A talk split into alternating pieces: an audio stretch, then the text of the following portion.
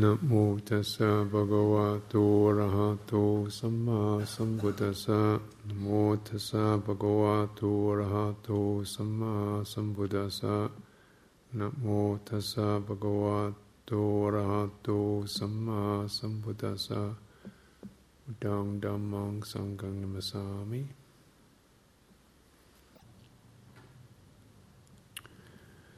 So we consider the ways that the uh, Dhamma teaching uh, is presented and what Buddhism is about in some ways is uh, wisdom, compassion. These can be seen as quite uh, two aspects of it. the Buddha is called the, you know, the very word Buddha means kind of awakened, and uh, it's a lot of wisdom in it, and it's a lot of discernment, a lot of discrimination, a lot of lists uh, do this, don't do that. And this ability to discriminate, the discrimination is sometimes seen as a kind of uh, a negative concept, you know, we discriminated against. Actually, uh, Buddhist wisdom is highly discriminatory. it, it's, that's what it's about. It's about discriminating uh, what's skillful from what's unskillful, what's pointless and what's useful. Uh, you know, making, making useful discrimination, not not stupid discrimination or or um, discrimination discriminations that have no no sense to them. It's not about bias, but about clear discrimination. And so it's very much about establishing lines and boundaries. You could say, you know, we do this, we don't do that. Uh, very simply speaking, um, and uh, you know, which is which is kind of very clear, but. Um, you know, the very sound of it, people would like feel they'd like something that's more boundless, you know, boundless, free, more open, and, and less kind of caught up with doing doing this and not doing that. So we have also teachings on compassion and kindness, which in a way are uh, boundless. They're literally called the ones that have no boundaries, the measureless mind uh, that does not discriminate between self and other, uh, good people, bad people, uh, you know, just whatever it is. There's a sense of, you know, not creating aversion around it. Uh, so it's a sort of, you know, so it's a sort of boundaryless quality, and the two depend, you know, help and support each other. And the aim, and in way, these two themselves are not final, but the final is is complete release, which means the mind has no inner agitations or, or, or, standpoints or positions, it's, it's, it's released. It can't be tracked, it can't be traced. And this is, of course, very difficult to talk about. But the Buddha mostly said, well, you know, if you practice the practices um, that I've laid down in terms of wisdom, kindness, and so on, then this is what, this is what they lead to. and if they're not leading that way, it means that something's going, something's going wrong. We haven't really got the balance of it. And sometimes the balance is just this sense of keeping the two aspects in mind. You know, there's a sense of discernment, clarity. There's also a sense of empathy. Um, you know, so in fact, this is what the one of the things that the, the Buddha gave his teachings for, because in his own experience of release, he felt, well, you know, right, that's that's that then. You know, there's nothing particularly to, I have to do for myself anymore. I, I, don't have any particular drives or purposes or aims. I've, you know, that's the end of that. Then, I, you know, I'm released from all these uh, things that cause me struggle uh, and conflict, and then this sense of empathy arose called anukampati, which means anu means together with, and kampa means something like trembling but I don't, I don't think he was literally shaking. It means the heart is sensitive and sort of senses and resonates with the current idiom with the, the, the plight or the, the experience of all other beings. So a sense of fundamental sympathy um, with other beings. So because of this, he says, well, oh, because of this quality, uh, this in a way is is the Buddha's descent or landing on the planet, you know, coming back to this this plane of existence. Okay, while I've still got this body, I can still speak. I'll go out and, you know, offer these teachings in a very boundless way to wh- whoever uh, would like to hear it. Mm.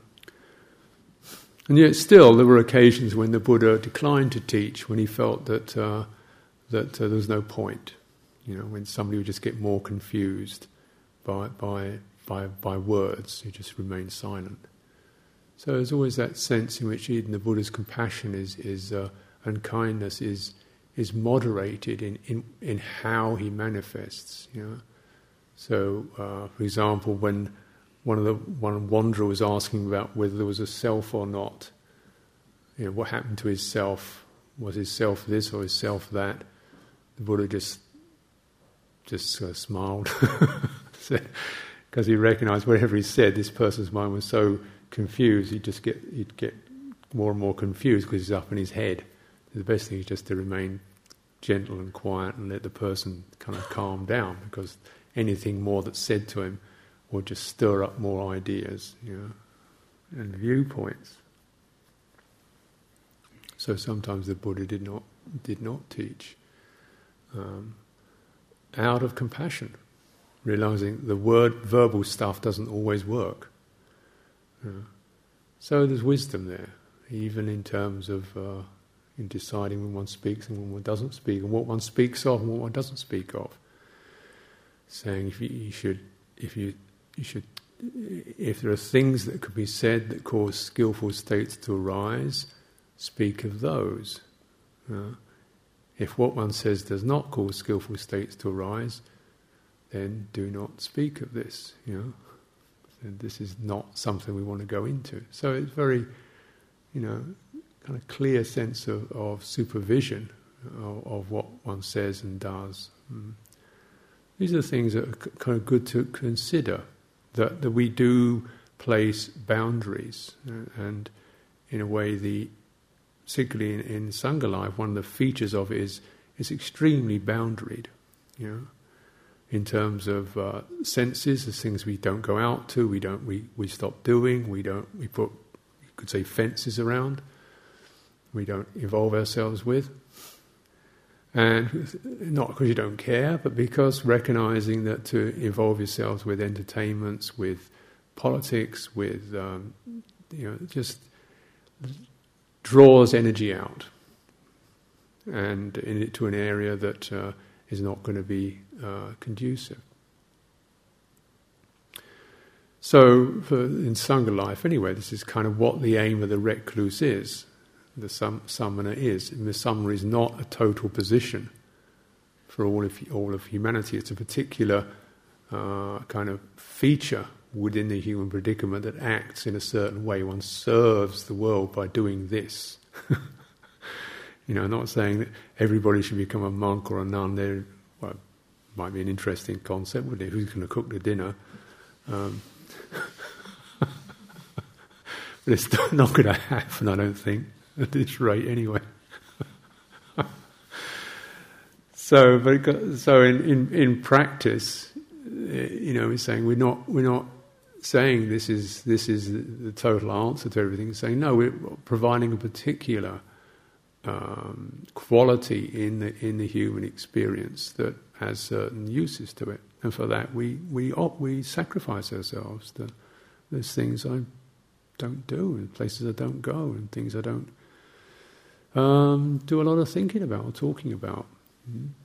Other people can do that. And how wonderful there could be this kind of mandala. But what I can offer is the, tr- is a sense of, of restraint, of dispassion, of calm, of, um, of a kind of a ceasing, an ending, a kind of emptying out, where the mind begins to, you know, this sort of release itself from these energies and emotions and thoughts, which is that's the offering, and that requires uh, certain boundaries of where we go, even how what we involve ourselves with. Mm-hmm. So, in fact, uh, in the Buddha, for a recluse, the Buddha even said you shouldn't even be that sociable. Actually, how can you be not sociable and yet compassionate? Well, your act of being not sociable is a compassionate action. Strange enough. I mean, if it's if it's flawed with ill will, then it, that's not that's not appropriate. But if it's a sense of uh, one does not get, uh, you know, what sociability can do, is that it, if we uh, involve ourselves in a lot of uh, social uh, interactions, then there is a sense of attachment that builds up as energy is dissipated. Um, we take, you know, we favour certain people and we don't favour other people. I like, the, I want to be with the people I like, agree with, uh, follow my views. Those are the people I want to be with. I want to give them a lot of attention, energy. Other people, uh, those other people, forget them. Um, and that's what sociability does. Nobody socializes with people they don't like or don't agree with. yeah, so sociability generally means you, you kind of um, intensify your involvement with some kinds of people and you lessen your involvement with other kinds of people. So by itself, it creates a, a bias, doesn't it? Yeah. So the act of, of not being sociable doesn't mean there's a cold heartedness, but there's almost the sacrifice of, of, of that very attractive energy. I mean, I, I, you know, I know it's, it's, fun to be with people you like, have a really good time, but so, no, I can't. I can't do that because if I do, then I will favour that particular position, those particular kinds of people, and I will neglect or fill myself with some antipathy antipathy towards others. You know. So you might say, I like, you know, liberal progressives, conservative rednecks, yeah, scum of the earth, you know. Well, what kind of thing is that for a Buddhist monk to be doing? Um, you know, so that sense of, you know, sort of compassion for the people we like, people we agree with, people we dislike, people we don't agree with. So for that, you have to kind of disengage a little. You know? Disengage a little. So, in order that the compassion, the, the wisdom element creates the boundaries, so that the compassion element can be thoroughly spread, you know, not just partialized. So the wisdom element creates the sense of restraint, uh, so that instead of following our, our, our, our reflexes and biases, we check those, and then we look more holistically. Know? So that's how they work together. You know?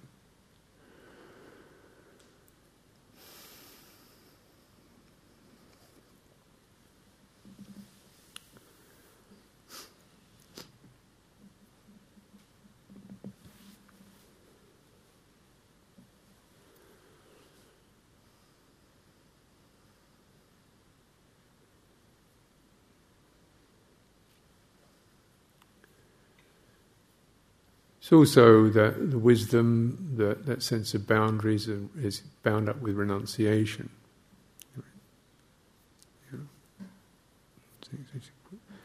And I find this, take, this takes interest, interesting forms arise out of that, out of that particular. It's almost like you put that particular um, element into the dynamic of the mind, and things start to form around that. Just like when you put a stick in a stream, you get particular ripples and currents. Because the mind is so dynamic, as soon as you introduce a particular, you know, uh, potency or a particular direction, then all kinds of, of forms arise out of that. Um, so I, I, sometimes reflect on the irony of um, in my own life of of uh, you know wishing to to uh, be more introspective and, and I really like that. I enjoy the the mind, being more introspective, and then meditating, and then finally finding myself in this place in, in Thailand had three years, living on not exactly on my own, but pretty much secluded all the time. Uh, quite introspective for three years. First three years didn't didn't hardly talk to anybody. almost lost the ability to do so. Because the people I talked to were Thais, I couldn't get their language. So, um, and the sense was, well, if you just, uh, you know, watch the, be with the breathing, be mindful all the time, then this is all you need to do. And then you get, you know, suddenly one day or somehow another enlightenment happens out of this process. So putting that particular thing in, so okay, that's what we do. This is what we do in order to get it together. So in order to do that, you have to have a place to live, right? So you find a place to live. Place to live, well, you've got to make sure it's swept clean, so you don't even bother with insects. Okay, do that. And then, you know, uh, but as you realize when you establish these places that, okay, sweeping, then the roof needs fixing. So you fix the roof so you can get inside and meditate better. Then you need some heating. So you get a contractor in, get heating engineer diagrams, plans, projects. Okay, in order that you can find a place to sit in the warm. Okay, well then you could do contractors. We better get some funds. So you sort of do fundraising. We could check the accounts, get a manager in, so check the accounts for you. Then you've got to have somebody who supervises the manager. Okay, so another bit of piece. And you're finally doing all this amount of stuff around the idea of having this space inside in which you can meditate. And actually, the space of your meditation starts to disappear underneath this huge amount of stuff you've got to do to, to get it to happen. Till eventually, your meditation practice is really watching your mind going through all these processes of fixing and changing and establishing. This then becomes the meditation. it's like you start to contemplate the excitement, the inspiration, the frustrations of not getting the work done, the new ideas that pop up, the plans, the controversies, the, the discussions. You start to contemplating all this stuff. So the path, you know, seemingly out of the world takes you into the world. But you keep the intention of being in the world, being in the world in order to understand and become dispassionate towards it. So that you're not, uh, you know, I think in the early days there was this sense of, well, let's hurry up and get this all done so that we'll get to the end and then we'll be able to meditate. So we'll be working like crazy to get it all done, to, to build the place so we can get to meditate. Well, that went on for about five years, till the penny started to drop that maybe it isn't going to get done. So then that. Uh, so then it becomes much more a matter of doing something that you know will never get done.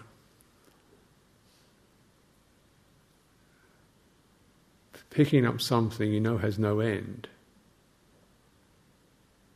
And even if it did get done, by that time, very likely you'll have gone somewhere else anyway. So this is conducive to dispassion. It's not the dispassion of of um, of not doing, because then one can get very passionate about not doing. You know, like, like I want to be someone who doesn't do anything, so then we get quite attached and passionate about that. But the dispassion about doing something, which in a way is secondary to one's aims is, un, is unfinished, is not what you want to do, but you do it anyway. Um, this is an interesting process to be in. And uh, in that, uh, you know, still the fun, the, these underlying qualities of, well, it'd be nice if it would be done, or, uh, or even, why do we have to discuss this so much? Why can't we just get on with it? Um, we decided this yesterday. Why does somebody objecting it doing now? And all those kind of things. Oh, there's another one, another little piece of irritation. Just relaxing out of that. You know, there's another piece of impatience or frustration, and just practicing with that. So that, in a way, becomes the meditation. Interesting enough. Not that I especially advocate, you know, taking on a whole lot of stuff, but life kind of does it for you. You know? So you don't really need to. I haven't found a great need to, uh, you know, deliberately seek out things to do or people to be with, just because being around it happens. And then you start contemplating the energies that happen around that, the wanting to get close to people, the wanting to have more people, don't have less people. This one's really interesting. Um, particular monk you think is great, who then goes and disrobes, or goes somewhere else. You know, you go, oh dear, another one. You know, until the mind does realize that dispassion is the quality that can, you know, thoroughly know it all.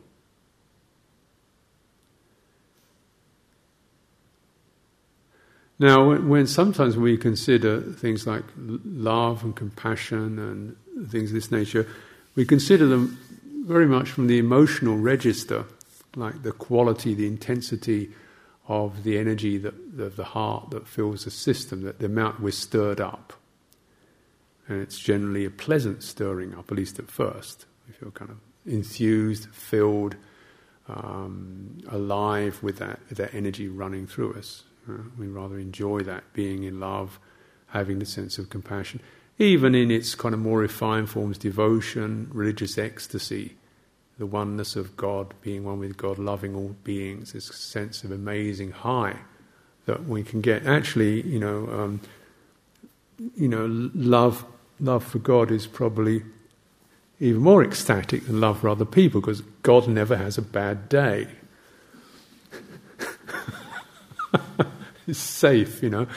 It never kind of gets grumpy or fed up, or you know, as long as you can keep projecting onto this this uh, being, you, you never see him, so you never see he's having a bad day. He doesn't say anything, so you, you can't disagree with him.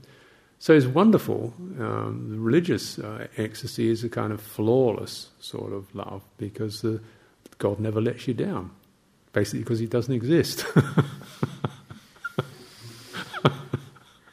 so can't let you down. As far as I've noticed, that all the things that exist sooner or later do let me down. they're not kind of boundless and ultimate, they're all limited, you know. So you don't get ecstatic, you get dispassionate, you get compassionate. You say, okay, yeah, he's like that. And, well, yeah, okay, he's got his limitations, but, you know, sorts of you know, so I do too. You know, you get more of that nature. So you don't get ecstatic. Uh, so Buddhism isn't really ecstatic. I think it's a bit flat, isn't it? It'd be nice to be kind of like Sufi ec- ecstasy, union with the divine. We could twirl in this rapture uh, and get into this, you know, drunk on the ecstasy of the of the divine. Buddhism, you don't get drunk on anything. Not even a tipple, you know, it's totally cold, sober, non ecstatic, miserable. And Theravada is probably the least ecstatic of the lot. I mean, this is. you know, in Tibetan, you can get a little bit, you know, up and. Uh, uh, And celebratory, it's not, it's, you know, we don't really celebrate very much on one level, you know, like, sort of joy of being. We talk about the, um, you know, the cessation of phenomena. Rather than the joy of being. so why is it so so dour? Because the aim is release. uh, but the lack of celebration or actually doesn't mean there's a lack of compassion or lack of kindness and non-aversion. It just means it's, you know, it, it's it's. It means there's no resistance, no aversion, no dismissal of all of it, know, of the miserable, of the brutal, of the lovely, of the bright, yeah, of the dying, of the diseased, of the born. When you go through the whole run of it, you know, it doesn't make you jump up in the air and click your heels, you know. But you can, when you really thoroughly survey the world with a mind of compassion, the Buddha is supposed to have done this every morning his morning puja, if you like, his morning duty was get up, you know, sleep two or three hours, and just contemplate whatever he could be reach with his awareness, with this sense of compassion. You know, what, where, where can this resonance find, you know, um, subject today? What can it, where can it go? You know, what, what, how can I offer help? So he actually surveys the whole of that, not as to who I like or my buddies, but who in this realm is actually most available. It could be, you know, a beggar. It could be a murderer, like Angulimala, the serial killer. You know, it could be, you know, Visakha, the great matriarch of of uh, Savatthi, who had 120 grandchildren. It could be just somebody from the most sort of, you know, embedded in the world, embedded in depravity, impoverished, regal, celestial, um, the whole lot, you know, recluses, ascetics, nutcases, but realizing that, that somehow, not towards the people like, but to where can it actually strike the chord that allows that person in themselves to suddenly see where they are, to, to, to step out of where they are. Not to embrace them eh, with a feeling of, you know, with warmth, but to touch them at the place where their minds can turn, shift. And sometimes that isn't always such a, you know, a lovely expression. A case of Angulimala, for example, the great murderer who was looking to kill his thousandth person in order to fulfill uh, a particular promise he'd made, which we needn't go into right now. So he's going to kill this thousandth person. And the Buddha recognizes this, is, you know, and the uh, so he thinks, my goodness, if he does this, he'll have killed his per, thousandth person. But um, all this act of killing he needs, but right at this point where he's just about, there's a sense of a heightened intensity to the moment, you might say. Like it's this is the last one. He's really, you know, right there. Can you, can you get it? You know, right at the edge of doing something that's going to bring a big shift. So he's very keyed up for this moment. This is going to be his final kill. The Buddha "Well, I'm going to go there, so as he can try and kill me." Yeah? And so he goes to where the murderer is, is coming, and he, he presents himself to the murderer, you know, who's, who's a formidable warrior. And he just starts walking, walking away, and the Angulimala comes running after him. And the Buddha, by his psychic powers, manages to walk slowly and yet keep ahead of this murderer who's running after him. And so the murderer says, "Hey, why are you? How, do you, how are you doing that? You know, how are you walking? Why are you? Why don't you stop?" And the Buddha says, "I have stopped." He says, "You haven't stopped. You're walking. I have stopped." He says, "I thought you recluses are supposed to tell the truth." He says, "I have stopped. I have stopped killing, and because of this, I've stopped the round of rebirth." And just that, you know, at that moment, she created a situation of extreme dramatic intensity where this person's one pointed on this moment it's going to finish his, his debt and is in a state of frustration of trying to finish it off. So the mind is extremely focused on this aim. And that's where the Buddha presents this teaching on, on you know, if you do this action, you will never have stopped in terms of rebirth, in terms of future. You'll be going on and on this miserable state of violence and self hatred forever. This is the time to really stop. Stop this ceaseless chain of action. So this resonated with the the, uh, the murderer, and he you know, suddenly recognized the the the hell realm he was putting himself into. Now, this is not um, on one level, not a loving thing. The Buddha didn't kind of go up to him and give him a big hug and say, You're really all right, we love you. You've, it's because of your abusive childhood patterning that you're feeling this way, and we can talk about it. It wasn't an embracing gesture. So instead of using the word all embracing kindness, which is one way of looking at it, think of it thorough. Thorough, total, in depth. Yeah. Which the manifestation of it is not particularly sweet or sentimental or emotionally uh, enthusing, but it's applying the, the compassion to apply wisdom at the right point. Because the Buddha himself is not discriminating between a murderer and a saint, saying that, you know, he, this murderer may have the potential for liberation, whatever he's done.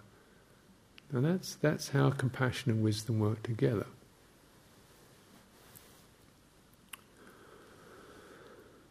But it's very, so it's a, it's a, a compassion that is is uh, emotionally, you might say, very cool. Hmm. Because of its coolness, it has a far wider and steadier spread than when it's heated or warm. You know, when we get, uh, uh, say, with people we really enjoy, then we tend to get warmed up. Uh, we enjoy that get more excited, and so on. And something you get tremendous emotional discharges, and that's part of what people do. Um, and you know, in the large uh, run of things, I don't, you know, I don't have a problem with that. Um, but it's you want to get to the point when you have done that enough, when you've laughed and cried enough, when you've uh, enjoyed and embraced and got angry enough, and felt the feelings enough, to say, yeah, yeah, you know, I can put more into this. I can make more out of that. I get more saturated in that. Somehow there's a point in us rather like the point in Angulimala's mind, we think, uh, I don't want to keep going on. you know, this is what you know birth or some of the rebirth, but actually further birth or further becoming is about, uh, which is what the the Buddha's teaching is there to cut. It means we can go on recreating ourselves. We can go on perpetuating and intensifying our mm. dramas. We can go on intensifying and perpetuating our identity. We can build up our stories. We can build up our pathologies. We can build up our favorites. You know. We can follow that. And, and by and large, that's what we will do. I will do that unless something actually stops me. That's, that's the default thing. I want to go, something in me wants to go on being more me, you know, having more of what I want and less of what I don't want, being more with the people I want to be with and less with the people I don't want to be with, doing the things I like doing and less these boring, tedious things. You know? And the mixture of restraint and responsibility that is the samana ethic stops me doing that. you know, I don't, and I, after all, I deeply respect it. Because although it's, it's certainly, you know, uh, uh, puts pressure on and can be quite draining at times, it stops, it, it helps me stop being less, less of me.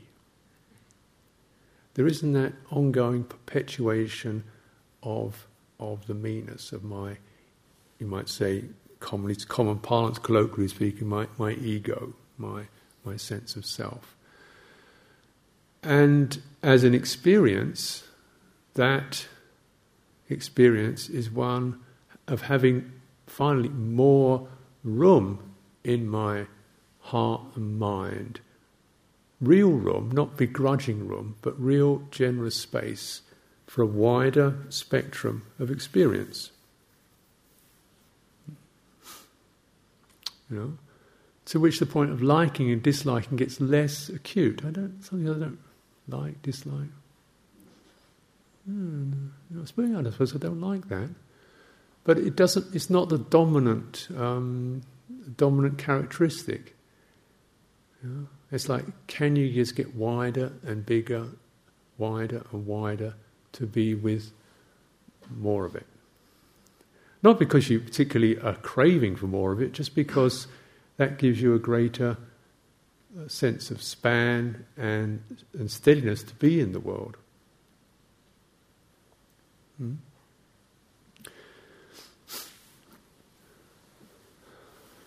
You know, we recognise, say, you know, that what I'm saying this is not a particularly celebratory or in a manifest way or ecstatic experience. What are the, what are the, what's the beginning of it? You know, the Buddha or the story, it's purely a legend, there's the four signs old age, sickness, death, and the recluse.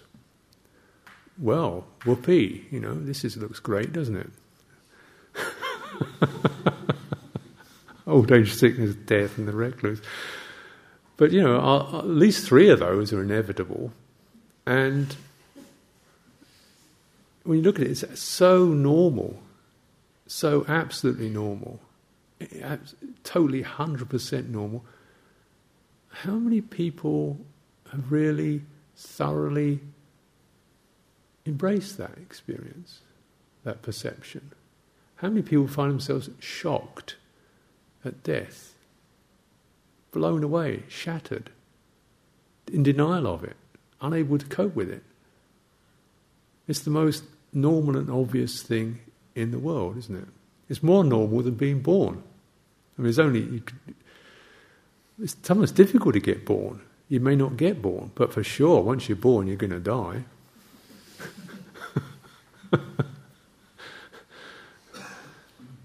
and yet, who can be with that? Without feeling, oh no.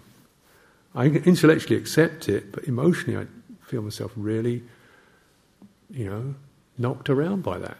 Separation from the loved. All that is mine, beloved and pleasing, will become otherwise. All that is mine, you know, beloved and pleasing, my crockery, my house, my hair, my body, my thoughts, my reasoning, all that I really favour and delight in will it's not mine, it's going to pass away. You can you can do the arithmetic. Can you emotionally broaden to to let that sit there without you know, really sit there without feeling disturbed, thrown around by it. That's the point.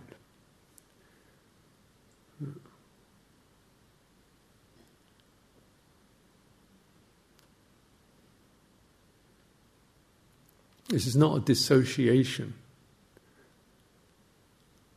but uh, a thorough knowing beyond passion, uh, beyond approval and disapproval, beyond purpose and aim. You know? So the world in general believes in the passionate. If you look in the uh, media, it's the passionate that gets the headlines.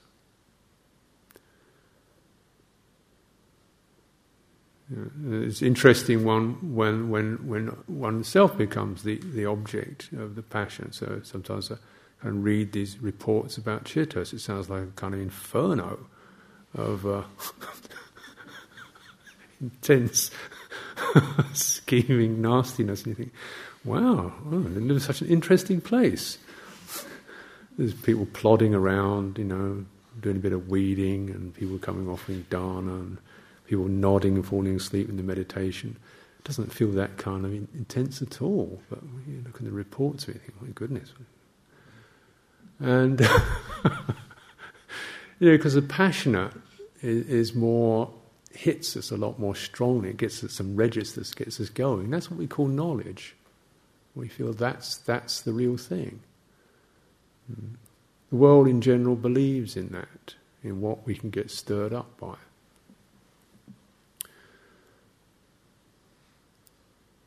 Perspective in general, you know, the general perspective for, for realization is whatever arises is of the nature to cease. It's kind of like a, like a snowflake. It's just as it's forming, it's melting. As it's forming, it's melting. It doesn't even last for an instant because its very experience of it coming into your mind is also met with the, with the realization it's going to pass. So it doesn't really get hold. It's just it's it's just like a cloud passing through. Yeah. Now this may think you may think, well, that means you just sort of sit there like a turnip for the rest of your life, letting clouds move over you. But it isn't quite like that either, because that, in a way, is the is the inner domain. But you begin to recognize the kind of actions that are needed in order to uh, ward off the biases of dismissiveness, of uh, disregard, or of fascination, you know, which in terms of action is what we tend to do. We either freeze, look the other way, or fight and hang on. So, in order to balance the move against those in terms of action, you have to take on particular actions.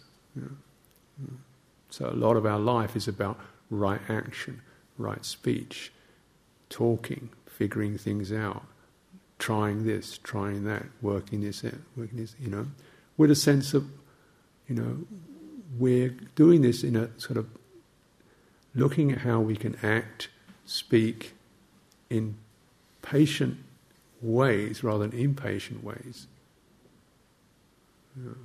Without, the, without the endless sense we're going to fix something tomorrow, but just how do we work in patient, compassionate, wise ways, recognizing right now we just have to stop because things are too charged.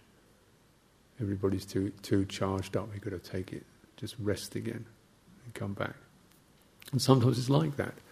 Remember, we've had sometimes in these sangha topics, you know, we've had crises or conflicts going on, and all we knew was we can't, we can't, we're not in a state to really do much about this.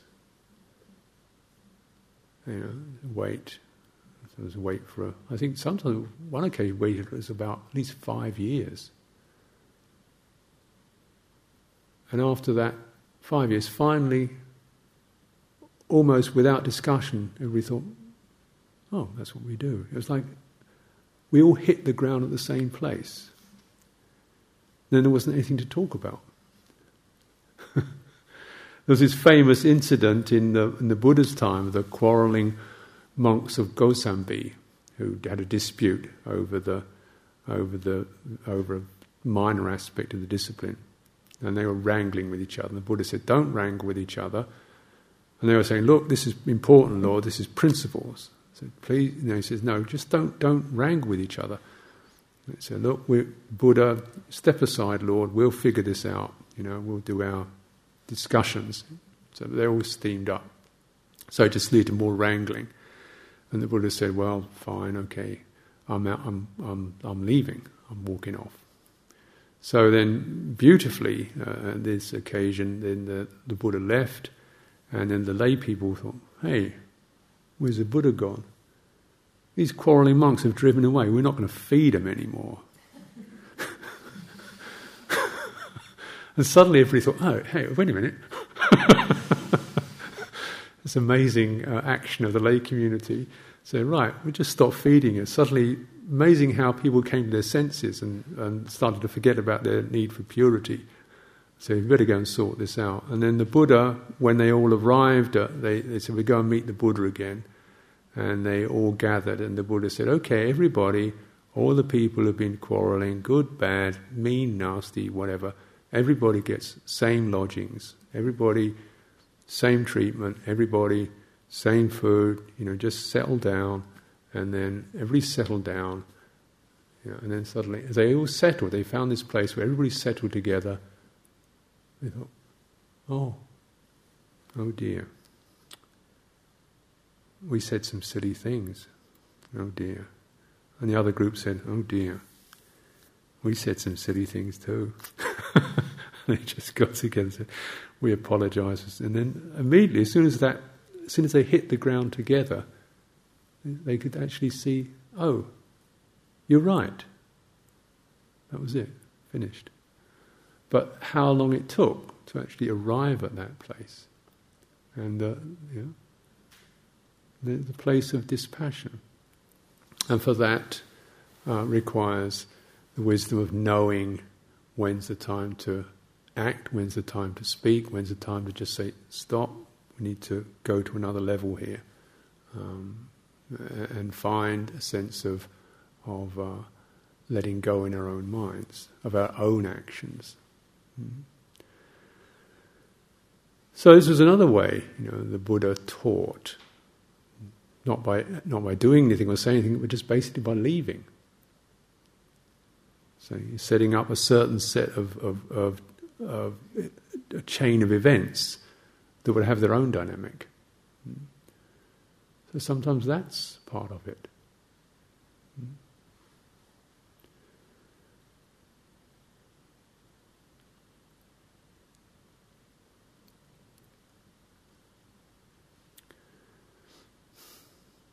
So compassion can have a range of emotional flavors from the sharp, severe, the. Uh, Ajahn Chah was famous for his playful compassion, teasing people.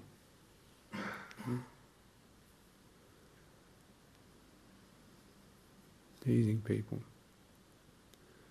Remember this story of, uh, uh, you know, when teacher Ram Dass was uh, in uh, he'd been in Thailand with a group of other Dhamma teachers, and he was kind of doing a lot of uh, yoga and exercising and living on beaches, and he was getting really, uh, you know, into his into his body, feeling very fit and healthy, tanned and bright. And they took him to see Ajahn Chah. Ajahn Chah said, "Who's this old guy?"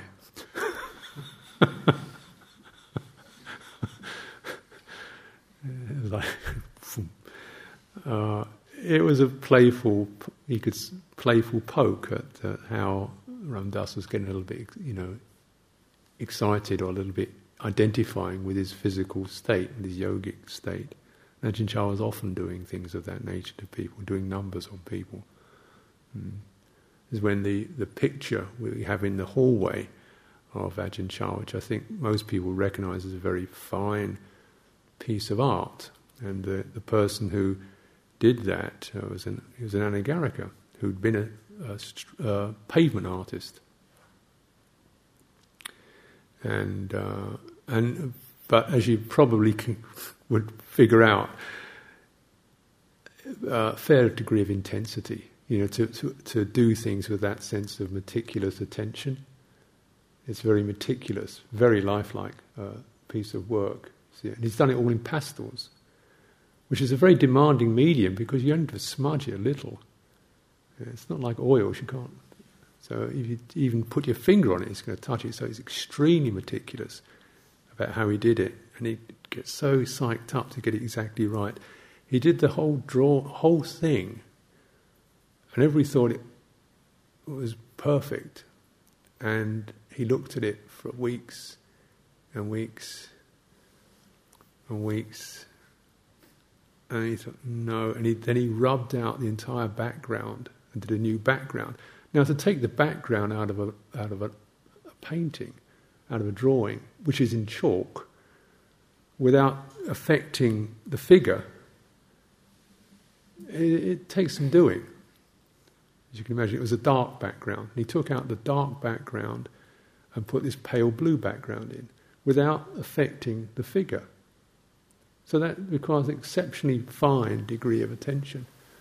So this, then he then he made the frame. He wasn't going to let anybody else make the frame, so he made the frame, which is rather like grass or bamboo. That's the effect of it. So it's got this sense of something that resonates with Ajahn Chah's forest life. And he built the whole thing. And then Ajahn Chah came over to England to himself. So they, so they, they said, well, you know, Venerable, would you like to see this drawing, painting we've done of, of the, this person's done of you. Oh, oh, yeah, okay. So we got and looked at looked at this painting, looked at it. So you know, what's he going to say? What's he going to say about this drawing? Know, mm. If I scribbled all over it, would you be upset?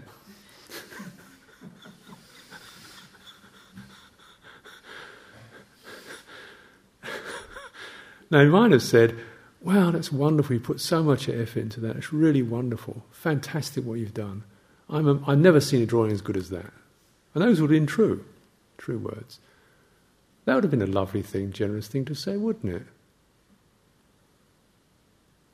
But do you think that would have caused the person to step out of being a painter, being an artist, getting identified with it? Yeah. Wouldn't it have actually made more of it? Like, oh, really? I'm, a painter. Oh, I've done this. You know? But uh, you know, the, the sense of touching it, you know, just so that the person actually, out of compassion, because the amount of intensity and um, energy this person put into a drawing, which is actually only a drawing. And Ajahn Chah, in a way, is saying, you know, we all know this is a very beautiful piece. We don't even need to say it. What, what we don't know is that your mind is more important to me than this painting. And I want to help you to let go of that. Yeah? So, yeah? The state of your mind is more important to me than this, this beautiful painting that you've done. He didn't say that, but that's what the, you know, placing that remark on that particular point, that was it was about. And you step back and think, wow, yeah, I guess I would. Or looking for the applause or the complaints, and suddenly you get a, something that comes back to, are you holding on or not?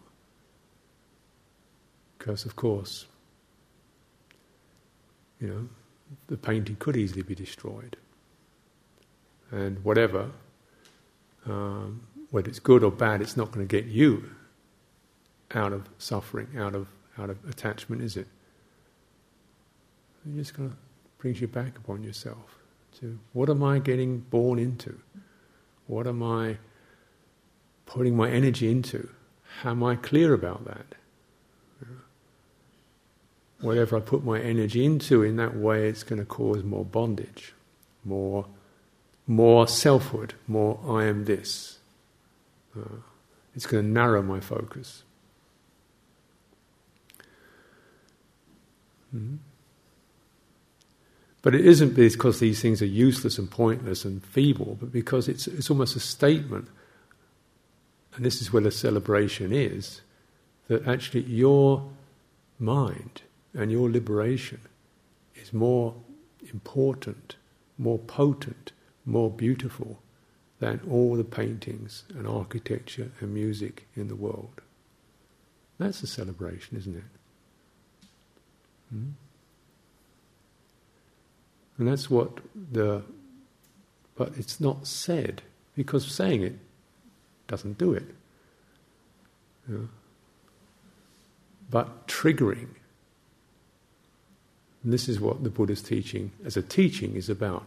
He's not saying release is wonderful, release is fantastic, release is glorious, release is this, that, and the other. Because, okay, but does that get you there? We'd all go, oh, wonderful, wonderful, wonderful. Yeah, right.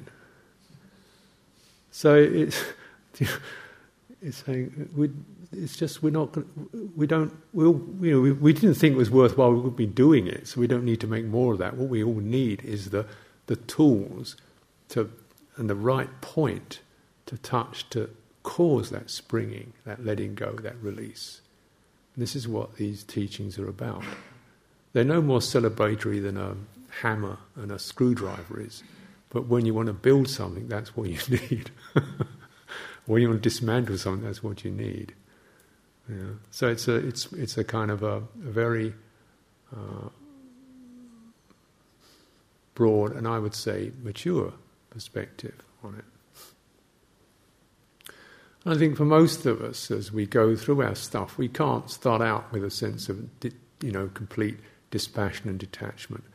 Basically, you have to go through your stuff, uh, go through it, work through one's fascinations and aversions and ideologies and passions, and just waiting almost for that time when you come to a point when you can finally twig it like, hey, this is what I'm doing.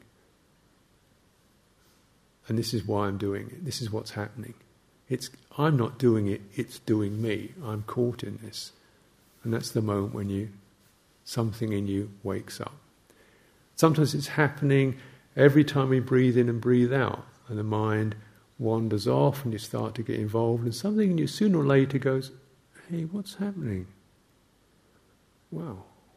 And there's that moment, micro moment of release. When you're doing mindfulness of breathing, there's little places of release. And it's very much the same in our lives. We, we find ourselves suddenly drawn into something, wound up about something, impassioned about something, and we go on with it and on with it. And there's a certain point you, we watch out for, or something in you begins to sense when you realize, you know, you're on, you're in the game somewhere, and you don't need to be. It's not your game. There's no end to it. Mm-hmm. You, that's the moment of release. And that takes wisdom and the compassion to bear with ourselves in that uh, non averse, non judgmental way. Bear with ourselves, bear with each other. This is how wisdom and compassion work together uh, for our release and for the release of others. So, offer this for your reflection tonight.